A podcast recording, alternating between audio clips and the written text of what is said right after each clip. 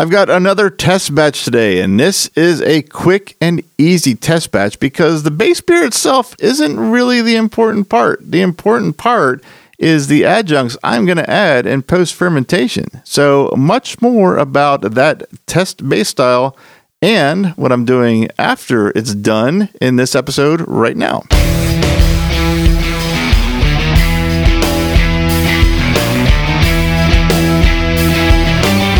Welcome to Big Monster Brewing. I am Matt, and today I am making a quick and easy test batch of a golden stout, or sometimes called a white stout, depending on where you find the style. This is not a new style by any means. In fact, it's it's been around for quite a few years, and this isn't even the first time it's been on this feed. If you go back all the way to 2018 and find my 13 beers for Halloween series within a series, basically, there is a white stout that I made called Swamp Yeti. So not even a new beer for this this channel, technically. But if you are unfamiliar with this style, it's a beer that looks like a blonde ale but tastes like a stout, and that usually comes from post fermentation additions, some roastiness, usually from coffee, and a little bit maybe of a chocolate taste, usually from cacao nibs. It's kind of a play on the style. It looks like one thing, tastes like another. The very first one I had, I think, was called Mind Trick. Uh, maybe it was called Jedi Mind Trick, but since we're in Orlando, Disney came knocking and put an end to that right away. But the idea behind that is, like I said, it looks like one thing, tastes like another. It can be a fun style if done right. Now, this particular white stout is being made for a specific event, and it is my new favorite festival and competition in Florida. It is the Iron Homebrewer Charity Festival and Competition hosted by the Pasco County Brewers Guild. The idea of this competition is kind of based on Iron Chef. You enter your you you sign up, you pay your entry fee, but you have no idea what ingredient the secret ingredient is, and it's not a secret ingredient. There's no one secret ingredient for the entire festival. Everyone gets their own secret ingredient. This year they had a pool of 169 ingredients. Here's some that have already been assigned waffles, donuts, marmalade, bitters, curry, teriyaki, beets, pink peppercorn, plantains, cranberries, Altoids, tarragon, and espresso. And espresso was the one my wife and I were assigned. This is something we collab on. We do this together. This is the second year we've done this festival in this competition. Last year we were extremely lucky. We were assigned Mallomars. And if you don't know what a Mallomar is, it's just another take on like a s'more or a moon pie. I believe Nabisco makes them. They're a seasonal snack cookie thing. And it's like a little small, sh- almost shortbread slash gingerbread hybrid cookie with a dollop of marshmallow on it. And all of that is covered with dark chocolate. So for our beer, we made an American porter. We got three boxes of Mallomars. We rough chopped up one box, put it in the mash, rough chopped another box, put them in muslin bags, boiled it. And then the last one, I think we took about half the box and cut it up between a few mason jars and would cover those chopped up Mallomars with vodka and create a tincture that took about, uh, I'd say about a, we did it for about a week. And then we poured that in very last minute. Like it was actually the, well, we filtered it first, but it was the night before the competition. We didn't even taste this beer until we got to the competition and everything was set up. And we were happy with it. We knew we were happy with it, like I just said, but apparently the judges were as well because out of, I think, around 40 entries that day, we took third place. What happens is the judges will narrow down the five beers and then rank everyone fifth through first. And we got third the reason I point out the five beers because then those five beers are there's five baskets at the um, kind of like the centerpiece table of the festival, and then the crowd is all given a ticket, and they put their ticket in which one they like best. There's a crowd favorite. We were told we missed out on tying for the crowd favorite by two tickets, which means we lost. By, if we had three more friends show up, we could have won. That was crazy. We had no idea was going to be that well received. And we've since made this beer for other festivals in Orlando. In fact, the Orlando Beer Festival this past November, we just made it for. It was a huge hit. But now we're tasked with espresso. And this is the third test batch we are making with espresso. This one is my wife's, and I'm going to brew it today because she started a new job and her schedule's a little weird. And it's just the, the the test batch. I'm following her recipe. We're both accomplished brewers at this point. In fact, Uh, once she's really gotten started in the brewing, I think like her metal pace is as good as, as even with mine. So she knows what she wants. She knows what she's talking about. We complement each other well on our strengths and make up for the other like lack of knowledge and some weak points. So we're a good team with things, especially with oddball things like this. So her golden stout recipe, I'm going to go ahead and brew it. Like I said, it's a third test batch we did. The first test batch we did was a golden stout. Two things that were problematic with that one, we didn't have all the ingredients we thought we had when she put the recipe together. So we kind of uh, we substituted best we could. I think in the end we weren't quite sure the base beer was the way it should be. Second problem was we dry hop with coffee beans. Now our assigned ingredient is coffee slash espresso. I'm sorry, it's the other way around, espresso slash coffee. And we both look at that and just think espresso because it's the first word and it stands out to us. And that's probably what the judges and the crowds are going to expect too. So we kind of want to lean more towards an espresso flavor.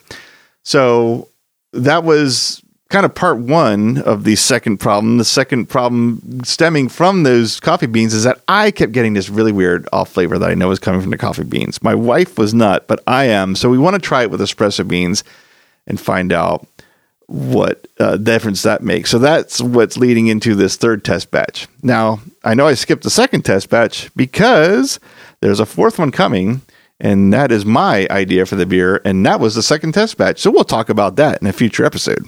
But we can't talk about any of these beers anymore until we get to brewing. So here we go with the brew day for this Golden Stout. Getting everything started for this one gallon test batch of this golden stout or white stout, if you will, whichever your preference. I like golden because I think it's more on the nose. It's definitely not white, it's a golden color, but we'll see what we decide if this is the one that we take with us to Iron Brewer. So, this is going to be a much simpler brew day than the last one gallon episode. I think I've already explained in the opening that it's going to be done in the old bag in a mash tun or bag in a cooler, whatever you want to call it, way of mashing and then boiling. And it's about it with some things in between there. And I'll describe those more as we go. Right now, I'm getting the water together. I need about 2.6 gallons of water for this. So I've got distilled water. I'm Going to start getting that heated up, and I'm going to get some salts together to get the profile I want for this particular water and then just let it get up to temp. Water is on and the salts are measured. And once the water gets up to about 90, 100 degrees, somewhere around there, I'm going to put in those salts so that they dissolve easier. I'm going to get the malts together now. And this beer, this recipe is, I guess, I think it's exact it, may be exactly. I have to go back and check, but it's based after I pulled out some recipes of the past. This is uh, the Swamp Yeti recipe, essentially, if not exactly. I'm not entirely sure. I rewrote this, I don't know, a few months ago, so I don't recall if I adjusted some things to round out some numbers.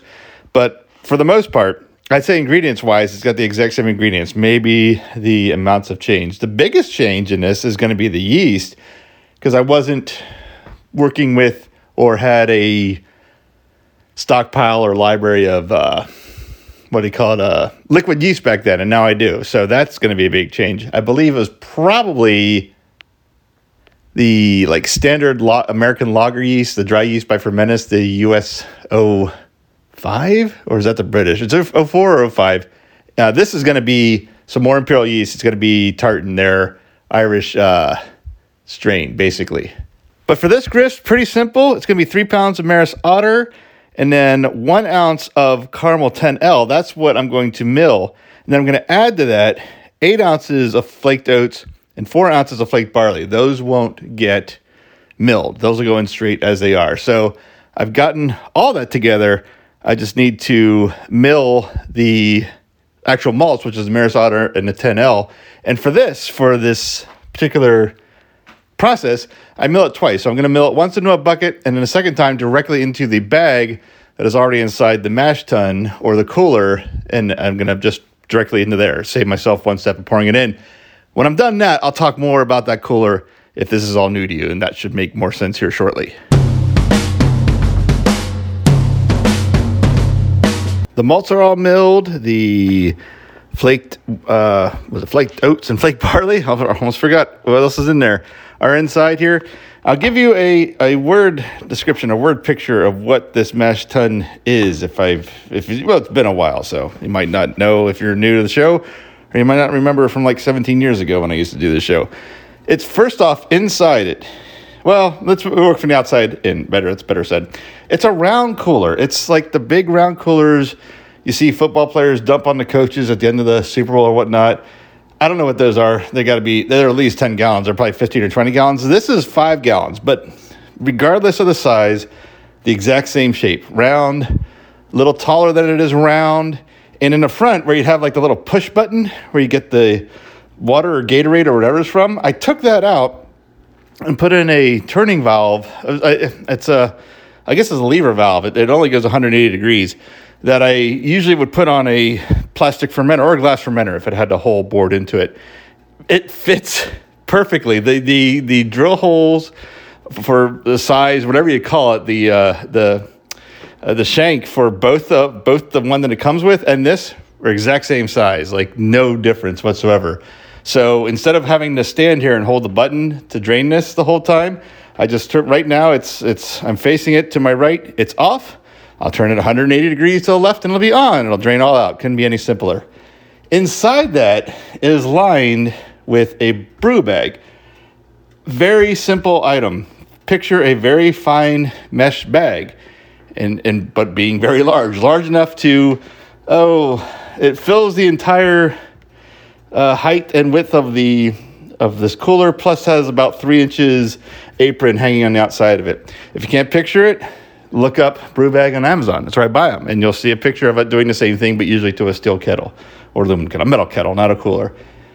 Uh, this one has a drawstring. I prefer the drawstrings. I have purchased one without it by accident, which it, you can you can wrap it up pretty tight and not cause any problems. But I prefer the drawstring. That way I know it's closed in case the top of it slips in while it's mashing. You don't get malts all over your liquid, all over your your sweet wort. So that's that is it. Um, I'm going to pour the water in. I'm going to stir it up real good inside the bag. I'm going to tie the bag shut and then put the lid on the cooler for an hour and it will hold at whatever temperature I put that lid on for that hour. It always has. I've been using this for years and it's rarely deviated. If ever, if anything, it goes down one degree. And that's probably, I'm going to guess, because it was really on the brink of that degree anyway when I shut it. Otherwise, it'll hold. Um, as far as temperature measurements go, I'm heating up my uh, strike water at 159 degrees.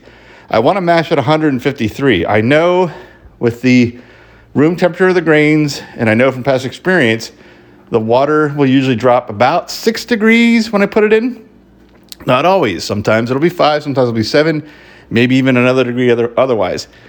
Since this is a test, and it's mainly more of a test for the uh, post fermentation adjuncts, particularly the espresso, I'm not so worried about one or two degrees. I'm usually not worried about one or two degrees in general, unless it's something I'm really trying to dial in perfectly to see what that particular temperature does. But I know it's going to get me around 153. So this water will probably be heated up another 10 minutes or so, and then I'll put that in, stir it, seal it, and wait.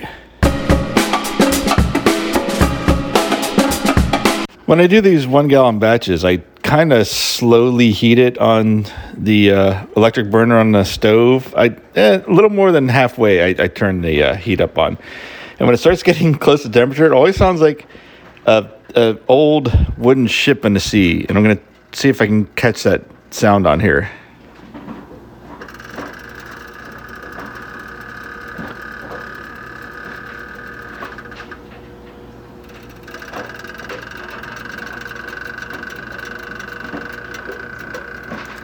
I don't know if that's the exact description, but that's what it sounds like to me. So if I ever do an audio drama of a ship that's out to sea, I think I'm going to do that for the sound effects. So anyway, that's a little side note. Temperature's only got like 0.4 degrees, so I am going to get ready to get this water into the mash tun. I am starting to put the strike water in the mash tun, and what I usually do since this whenever I have more than two gallons in this, it gets close to the top of the boil kettle. So I like to take a measuring cup, and I actually have done this even when it's not that close to the top.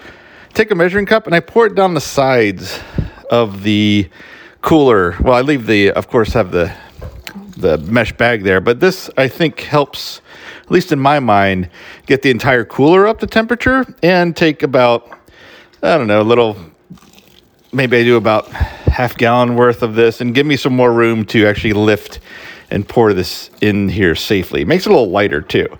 So I'm at the scooping uh, with a measuring cup stage right now, and actually smells a lot like oatmeal because all the flaked oats are on top. So I am. Eh, let's do one more. Do one more, and then I'm gonna set this recorder down and pick up the entire kettle and dump it in.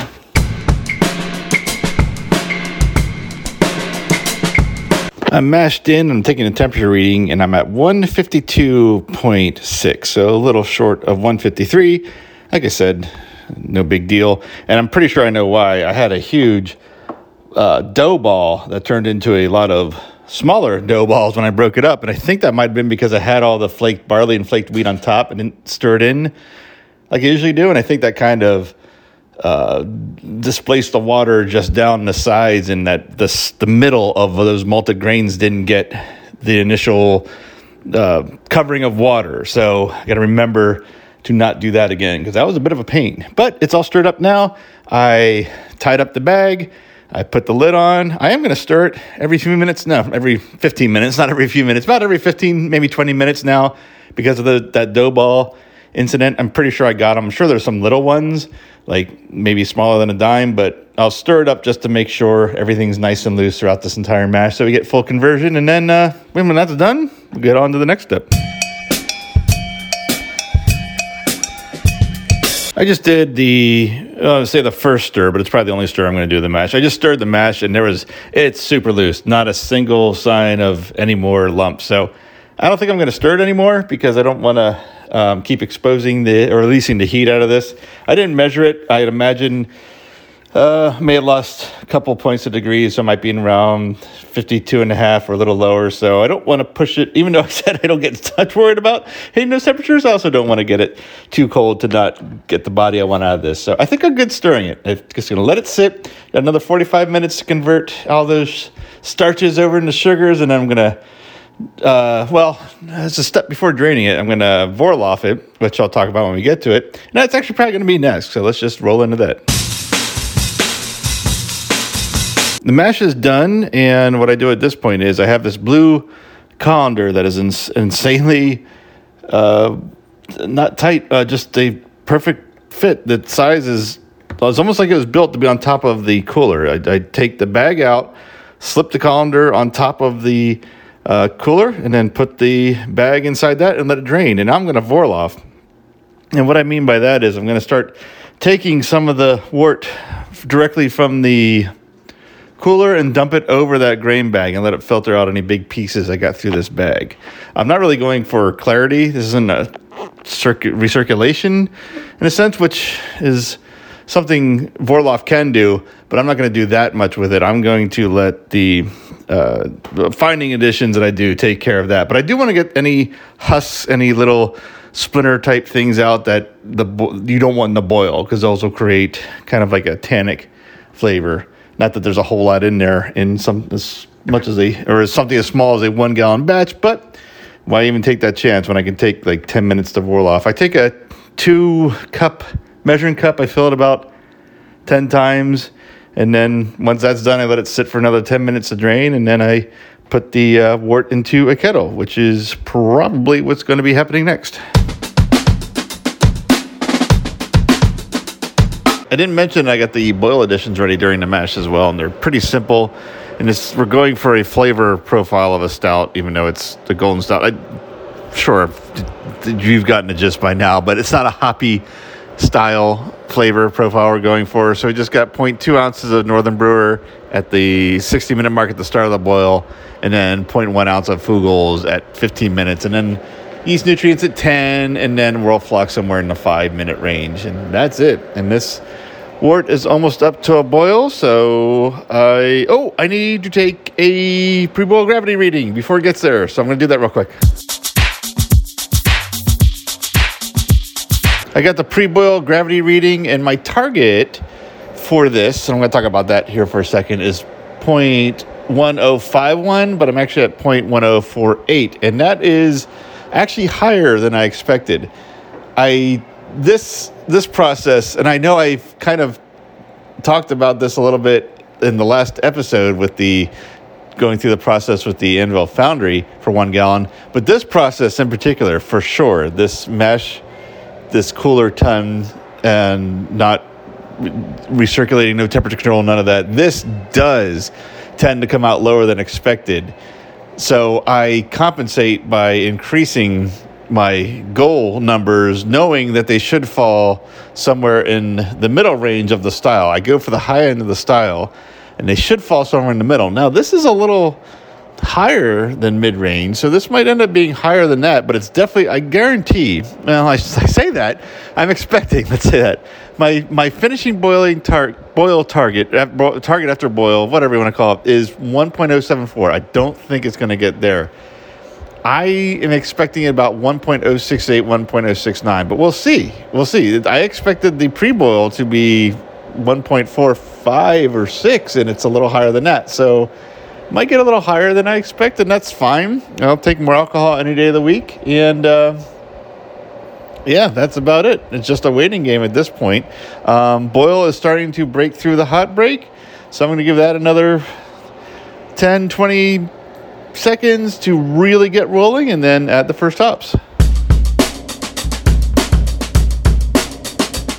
And first hops are in, so that was pretty uneventful. The boil got really rolling, and I dropped in the little muslin bag I had tied off of the 0.2 ounces of Northern Brewer. That's it. Really can't add anything else to stretch this out any longer than that sentence I am almost finishing now.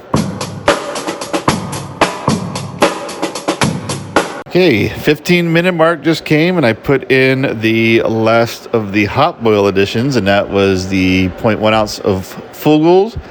And in a few minutes, I'll put in the yeast nutrients, and then a few minutes after that, I'll put in the Whirlfloc tablet. In the meantime, this is when I start getting everything else together. The well, what's left is the fermentation uh, vessel. In this case, it's a one gallon FerMonster, which is about 1.2, I think it's 1.2 gallons, 1.15 gallons, something like a little more than that, but I have it measured out at one gallon gallons. I have headspace for the yeast, and I've already cleaned all the uh, mashing equipment. That takes no time compared to the Anvil Foundry. I will say that the difference between those two processes, and uh, I could get the yeast out of the fridge too. I made a small 250 milliliter starter for this of uh, tartan, which is I believe I earlier I said it was the Irish yeast. It's Scottish strain, Scottish ale strain uh, from Imperial, which is the equivalent of a Wyeast 1728, I believe, is a strain number for Wyeast that I've used in the past. But now I'm just moving over to Imperial, which I've talked about before. So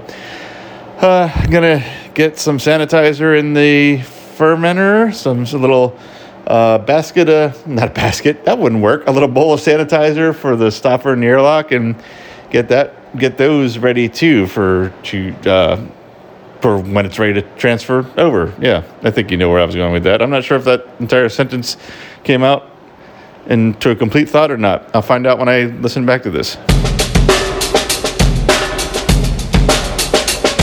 I am cooling the wort now, and as usual with these stovetop kettle one gallon brews, it's in a sink with an ice bath, and I'm getting it down to 65 degrees because it is, well, that's the temperature range for these. But it's also going in a fridge with other similar strains. In fact, I thought about, I just realized there's going to be four in there when this is done.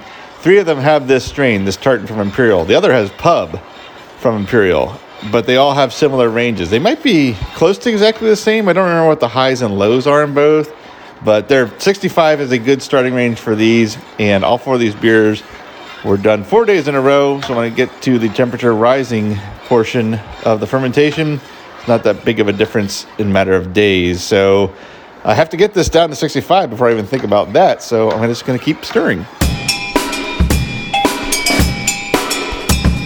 The wort has been put in the fermenter. The yeast was pitched into the wort, and all that put into the fermentation fridge with a blow off tube. because tartan has a tendency to be super aggressive the first few days. I relearned that with a the first one I put in this fridge, which was a two and a half gallon batch of oh it's a Christmas ale, but I used tartan for it, and that was a mess. Twenty four hours later, not even twenty four hours later, like overnight. Did not want to do that again. So I put a blow off tube. I actually put a blow off tube on every one I put in here for the first two three days. Even the the one using the pub strain, even though that doesn't seem at least this time it didn't seem to get as aggressive as that. But after that cleanup, I wanted to be it's a better, definitely better safe than sorry. Uh, for the starting gravity, that planning I did in Beersmith to design the recipe to the extreme end and even a little bit over the style range, knowing that through this process, uh, it, it, it's always lower than targeted, even with adjusting efficiency within Beersmith, worked out. Um, my target, according to Beersmith, not my, my target, actual target, was 1074. Uh, I wanted it to drop somewhere in the mid range of the style, and I'm using American Porter as a style base, even though it's a, a blonde looking beer. That's part of the whole style and idea behind this. You know that. I'm looking for the strength of an American Porter. That range was, according to the BJCP guidelines, 1050 to 1070, and my actual starting gravity is 1065. So I did lose nine points from my target in Beersmith, which is gets me in the range I want. I want to be no less than the middle ground of that, but no more than the high end. And I'm a little bit I guess about three quarters of the way through that. So that is perfect. That is exactly in the range I want for this test batch.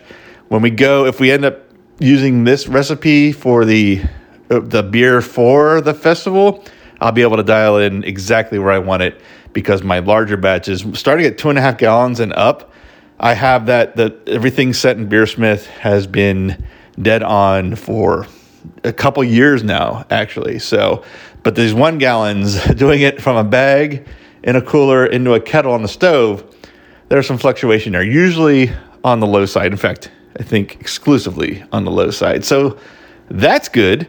And now it's a waiting game, as it always is with these beers. It's one gallon, it's not super sugary, no additional nutrients or uh, staggered yeast additions are needed. I just gotta wait. So you don't have to, because whatever is next is next.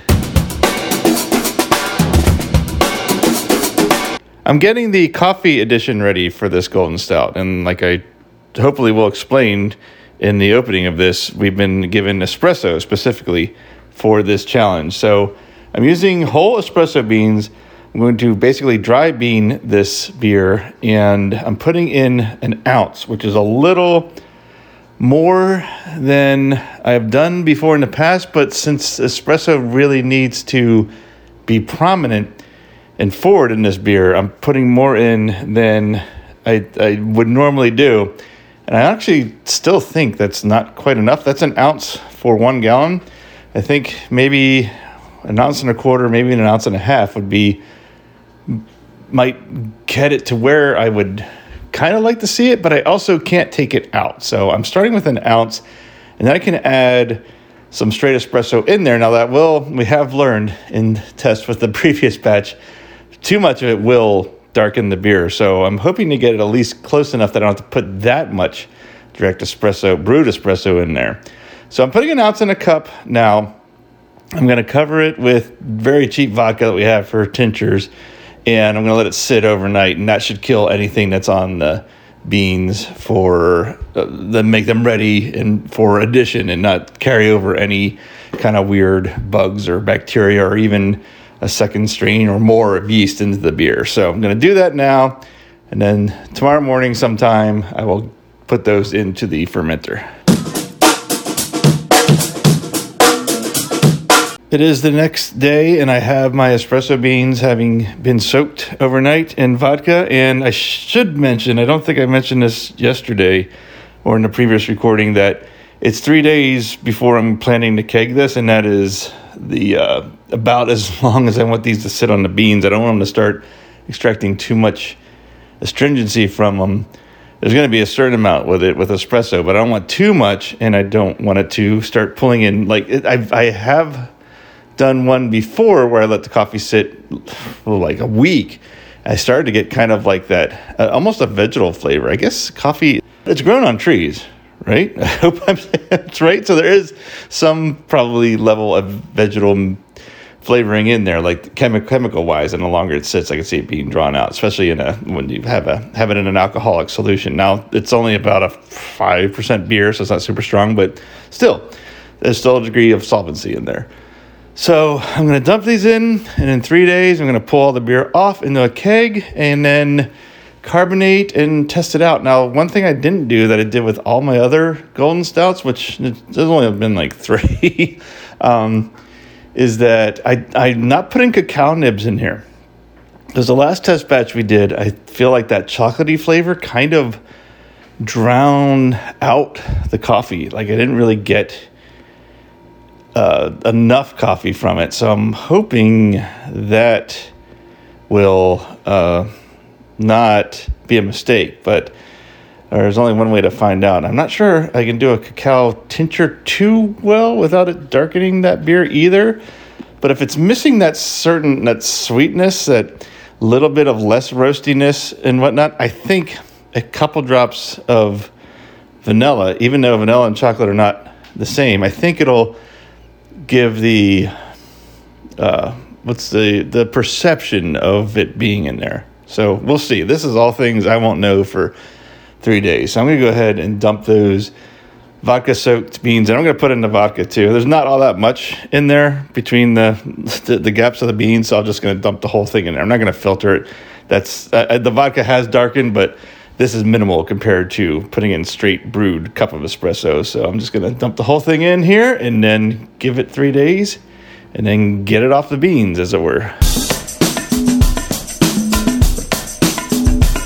And we are here at the tasting of the Golden Stout. And I have the glass in my hand. It's the same glass that is in the picture. And I'm going to take a look at the picture because I am still trying to figure out where in this house with minimal setup I can set up to take these photos of these beers and show them properly. So let me.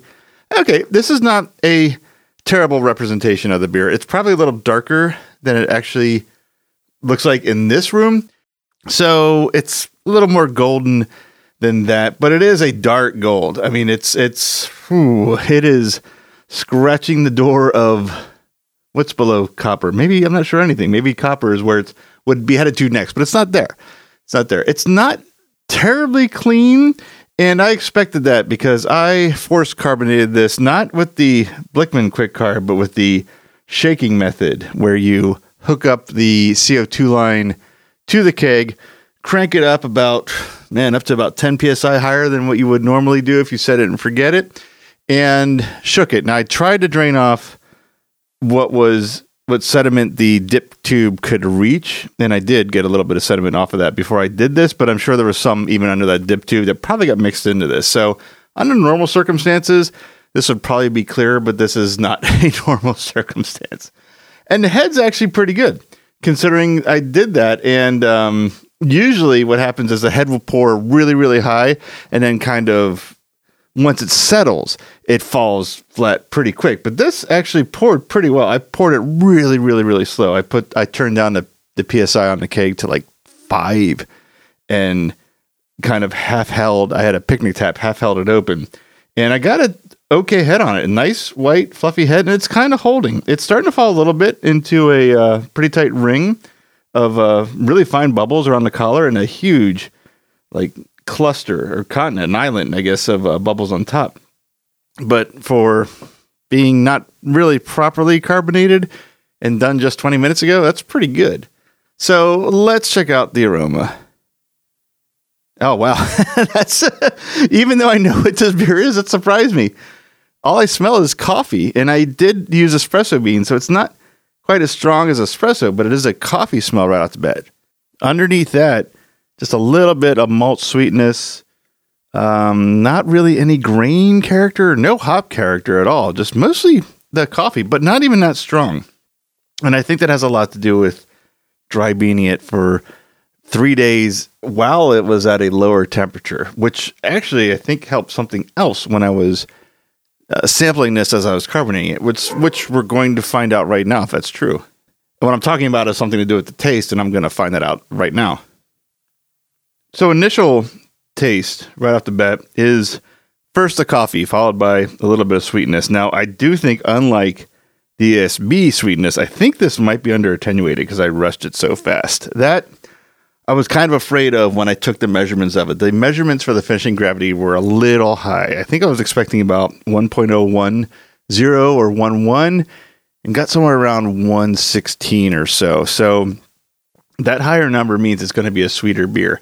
Now, it's not cloyingly sweet, but that also might be because it's hiding behind the coffee flavor. But what I was talking about, which is what I think was an improvement of using espresso beans and adding them while it was cold, is that that coffee flavor is coffee flavor. I think I mentioned in the intro. If I didn't, and I'm, I'm going to repeat it now, possibly. So apologies if this is a repeat.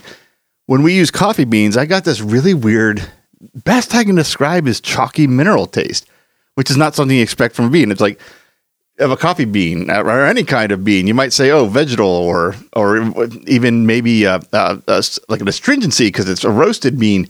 I was getting a chalkiness, and I hate that flavor. And I don't didn't just get it in the first version of this beer. I also got it on a beer we had New Year's Eve. It was a coffee stout, I believe, and it had that same thing. I cannot stand that flavor. Not here. This does not have it. This this has the coffee taste, but not that weird chalkiness. And I don't think the under attenuation can hide that because it was so strong in the last beer. So I don't think it's being hidden. I think it's straight up not there for two reasons. One, using espresso beans, and two, cold steeping it. So I basically kind of made a really bizarre version of a cold brew without grinding the beans, I think, is what that comes down to. So let's give it another taste, see if I get anything else out of it when it comes to really looking at the coffee flavor playing with the beer. The body of this is really nice. It's really smooth, clean, uh, bordering on medium body, not quite there. Stouts typically are more full bodied, I think, or medium to full body. Irish, it depends which kind of stout. Irish stout is a little more delicate. An American stout is like right in your face. This is uh, it's it's a nice smooth body. It's a really pleasant drink, and the carbonation level is actually quite good. I'm surprised with that quick uh, shake and bake or shake and carb, whatever you want to call it, how how nice the carbonation is on this beer. There's a, a nice creaminess to it too, and that might have something to do. Uh, well, it's actually I think that's a, I was gonna say it's something to do with the extra sugars in there, giving a little more body, but it probably has to do with the carbonation too. It's actually a really nice beer altogether.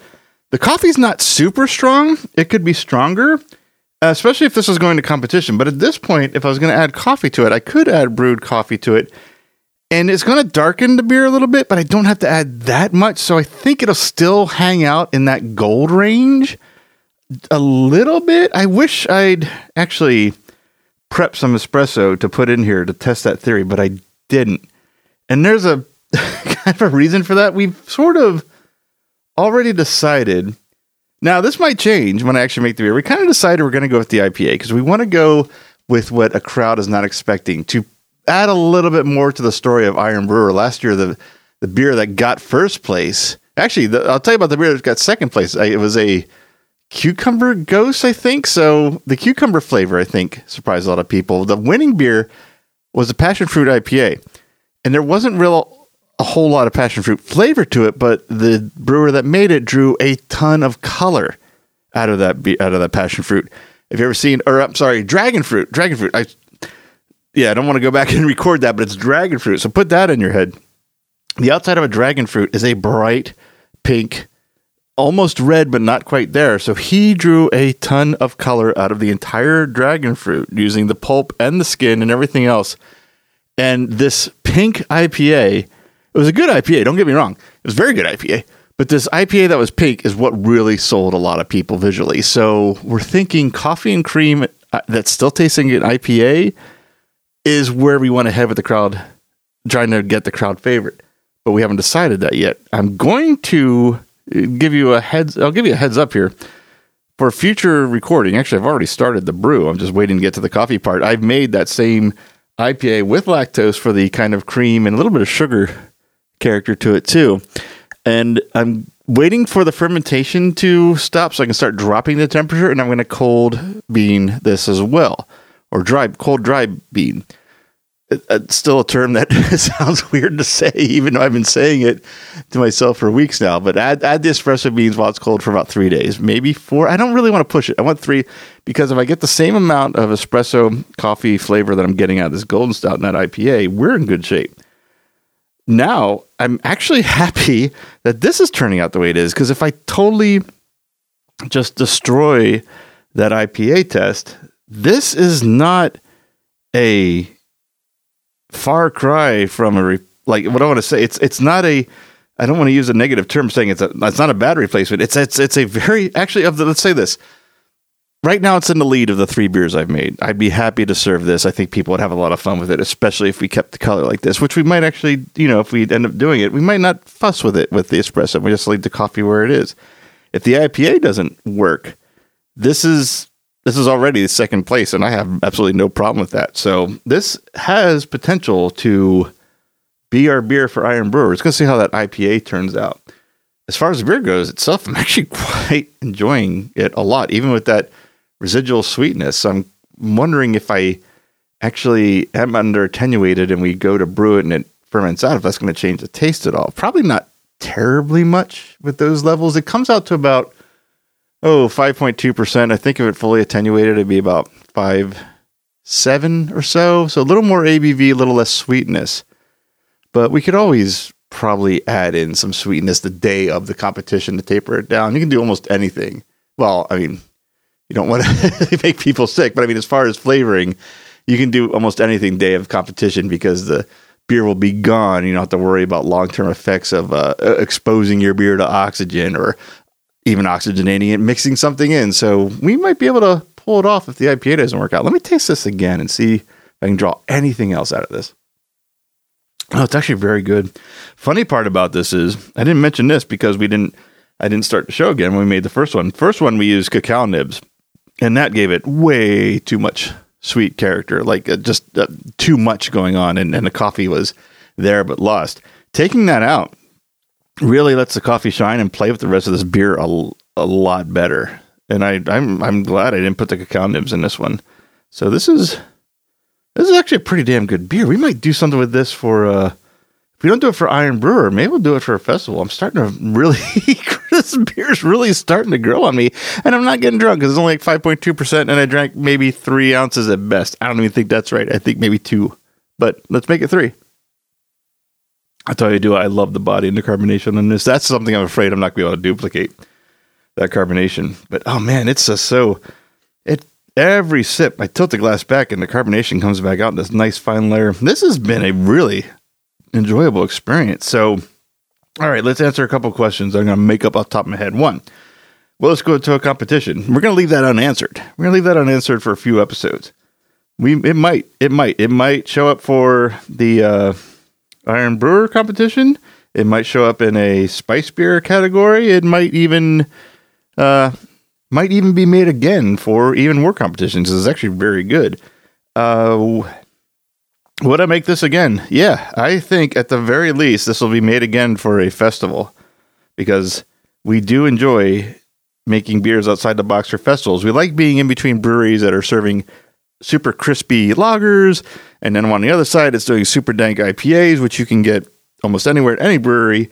We like being that one in the middle that's serving a Mallomar Porter or a Golden Stout or maybe even a coffee and cream IPA. We'll see. So I think this, because this is easy to make. It coffee the coffee character is just putting in some beans soaked in vodka for three days. Man, I just stirred this beer up again. The head is coming up. It's a beautiful white fluffy head. This is I don't think I can ever carbonate a beer this good again, and that was dumb luck. Uh, there's probably a third question. Am I? Ha- oh yeah, am I happy with this beer? Hell yeah! I mean, it's not evident. I am going to finish this, and I'm going to eagerly wait for my wife to get home and pour her a glass and show her what her recipe did. I was just I was the I was the cook. I was the computer that processed the software. She wrote the software. That's a weird analogy, but that's really what what happened here. So I'm excited for her to try this. Man, this is a, success. I don't know what I'm going to do with it. And something's going to happen with it, or at least this recipe. That's for damn sure. Man, this is a fun experience. This came out, like I said, this is not the first golden stout recipe or uh, episode on this feed, but it is the best. This came out way better than Swamp Yeti. Swamp Yeti had that weird mineral thing with the coffee beans I was talking about. This doesn't. That's the one thing. That's the only thing that needed to go in that beer, and it's gone in this beer. This beer is awesome. This is really good. So, all right, with that, I'm going to go enjoy this. I'm going to go pour another glass to share with my wife. I might have to top mine off to uh, enjoy that conversation. Like, that sounded weird. sounds like I need to have a full beer to enjoy a conversation with my wife. That's not what I meant, but go ahead and take that joke for whatever you want. Um, let me say, of course, thank you for listening. Check out OrlandoBeerNetwork.com. That is the main home for all the beer stuff we're doing home brewing, Orlando area brewing, reviews, episodes, two girls, one brew, big monster brewing, and I hope I hope very soon to have our Orlando themed kind of Orlando beer report episode going. We're not going to do the thing that I think every local beer podcaster does and interview every single owner of every brewery. We're we're not going to do that. We're going to talk to some, but that's not what the episodes are going to be. At least we hope to. They might not want to talk to us, but we're going to talk about what we love about Orlando beer, what we did with Orlando beer, what's coming up with an Orlando beer, and I really would like to have what is the core of the Orlando beer community, and that's the homebrewers. I want to have them on the show and talk to them. In fact, uh, one of my friends in my homebrew club was the fourth ranked, barely missed third, ranked fourth in homebrewer of the year this year. So,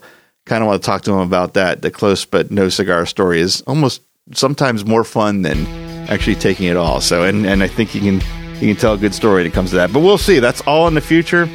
Until then, that's it. I will say thank you for listening, and I will see you in that next episode.